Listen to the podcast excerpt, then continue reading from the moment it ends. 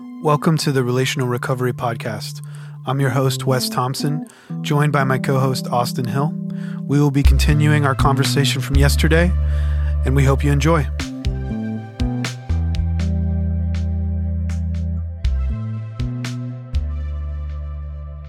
Yeah, I mean, healthy relationship. The only way to have a healthy relationship with myself and others and God and society around me. We, you know, we, we talk about transformational leadership at the refuge and we use those acronyms of BED and OAR, right? Mm.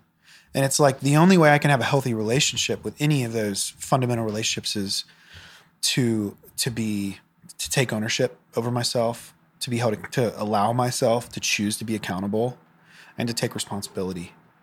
And what many of us do, right, when we're, we're when we're in these patterns of unhealthy thoughts and behaviors is we we go to bed, we go to blame, we go to excuses, and we go to denial. Right. And it's really hard to identify if we're blaming, excusing, or get, or denying something that's happening without somebody else there helping us, helping point it out to us. Oh yeah, we lie to ourselves more than anybody does. Right. Yeah. So, which is again, it's why it's emphasizing again why it's important to have other people around us to help us see this perspective because we might be owning something we shouldn't. Right. Like it's not my responsibility to own everything. It's not my responsibility to make sure everybody's responsible and make sure everyone is accountable. It's my responsibility only to own just my crap and then hold those accountable that I can. Yeah. Yep. Yeah. You know, the New Testament talks about, you know, working out your salvation much like an athlete would work out, you know, their strength training or their, you know, preparing for some sort of, you know, physical event. And it's like, I think sometimes what happens is we get so preoccupied with the issues um, that other people are engaged in or the issues of things that we don't control you know? I mean think about the last two years right? Politics and government and and wherever you land on the spectrum of that uh, there's so much anger and outrage over things that at the end of the day i only have so much control over. And what happens is i can become so preoccupied with the external world that i neglect the things i can actually control. Yep and my life goes to you know goes into disarray. Right. And then I just blame everybody else except right. for myself. When at the end of the day, what I can control is my character. Mm-hmm. Yeah. I can control what I choose to do, like you said. I can I can control how I respond to the chaos. I can control how the words I use when I'm faced with someone who may be mean or angry. I mm-hmm. can I can I can control the choices that I make when no one's looking. Um, I can I can choose to whether to be honest in a situation where it's going to be difficult to be honest. I can choose how how to you know I can choose my character. Yeah, mm-hmm. I can control that. Yeah, like a, a, good example is to figure out it's like so so what can I control? How should I respond to things, especially in those relationships? So if you're outraged by things outside of your control, it's good. It's like well, the thing that's outraging me, the person that I'm mad at. Just using your example of like these um, whether, whether it's politics or the coronavirus or things in outside of the refuge world or your sphere of influence right now, if you're able, if you're not able to, if you've never met that person, you can't control them.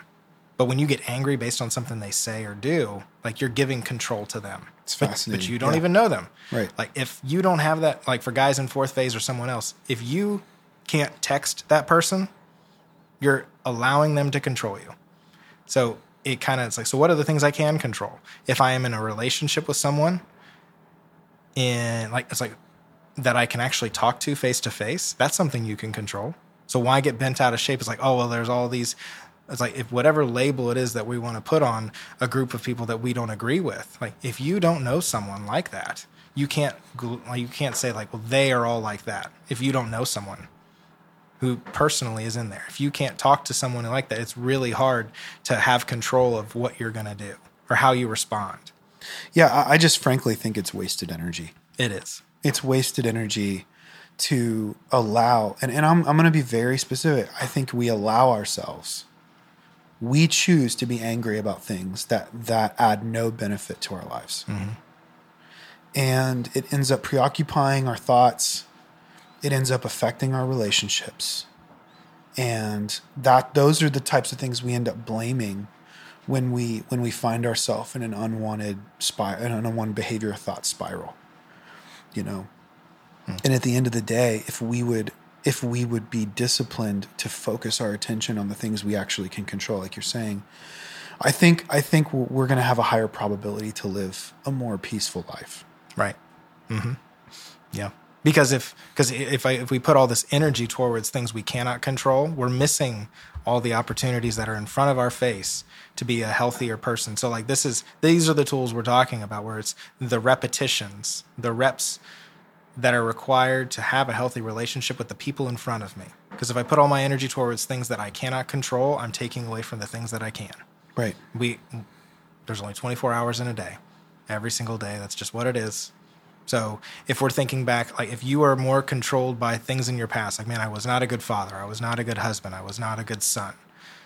The things that you can control now are how you are a healthier father, a, a better, a, a healthier, more respectful son, how I treat those I love the most right now, moving forward. You can control that. Yeah. You you can't control what you did in the past. You know, and there's the scripture passage, you know, about we we get so preoccupied with this speck, this small thing in the other person. Mm. You know, a speck in their eye when we have a plank in our own. This right. idea that, you know, a good exercise for us now again, because because I think I want to make this as practical as we can. Again, to pause for a second, if if you're listening, and you're zoning out a little bit, you know, pay attention for a second, and, and do this thought exercise. Do this thought experiment. Like, where is my negative energy going right now? What am I what am I anxious about? What am I frustrated by? What am I who am I angry at? What's the object of my frustration? And then ask yourself the question, do I have any control over that thing or that person? Mm-hmm. And if the answer is no, then begin to take inventory right now of what are the behaviors and thoughts and feelings that you're currently having that aren't that don't line up with what you believe and don't line up with the way in which you want to live. You know, friend, I would encourage you, and this is good for myself to apply, focus on that. Mm. Focus on that thing and those things because that's ultimately what you, again, what you can control, something you can actually make a difference about.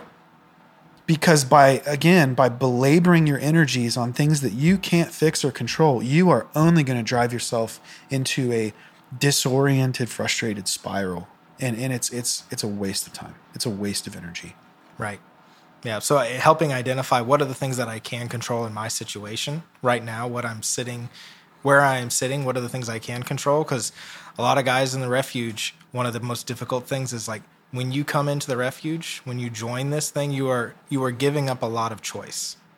You're saying like I am going to submit to rules that as a grown man, sometimes you don't there's not many situations where you'll have to. So like learning how to be held accountable from like knowing what your schedule is going to be, um, when you're going to eat breakfast, lunch, and dinner, where you're going to go to work, uh, what group uh, project you're going to work on, or uh, what the oh man, what the curriculum is going to be about today. That's all outside of your control. But what is inside your control is how you respond to those things. So you have complete and total control over how I'm going to respond if they run out of coffee. How am I going to respond if the curriculum makes me angry? How am I going to respond if this guy holds me accountable in a way that I don't agree with? How am I I am completely controlling like whether I make my bed I am in control of how I do my chores. I am in control of how I treat the other guys on the job site. I am 100% in, in control of the choices I make that I know uh, will negatively impact those around me. I am in 100% control of when I go to sleep, like after lights, yeah, after lights out. You are, depending on what phase you're in, you have a lot more control than you realize. And this adjustment that we have uh, going through the refuge is realizing the things that I thought I should control weren't really that important. Yeah.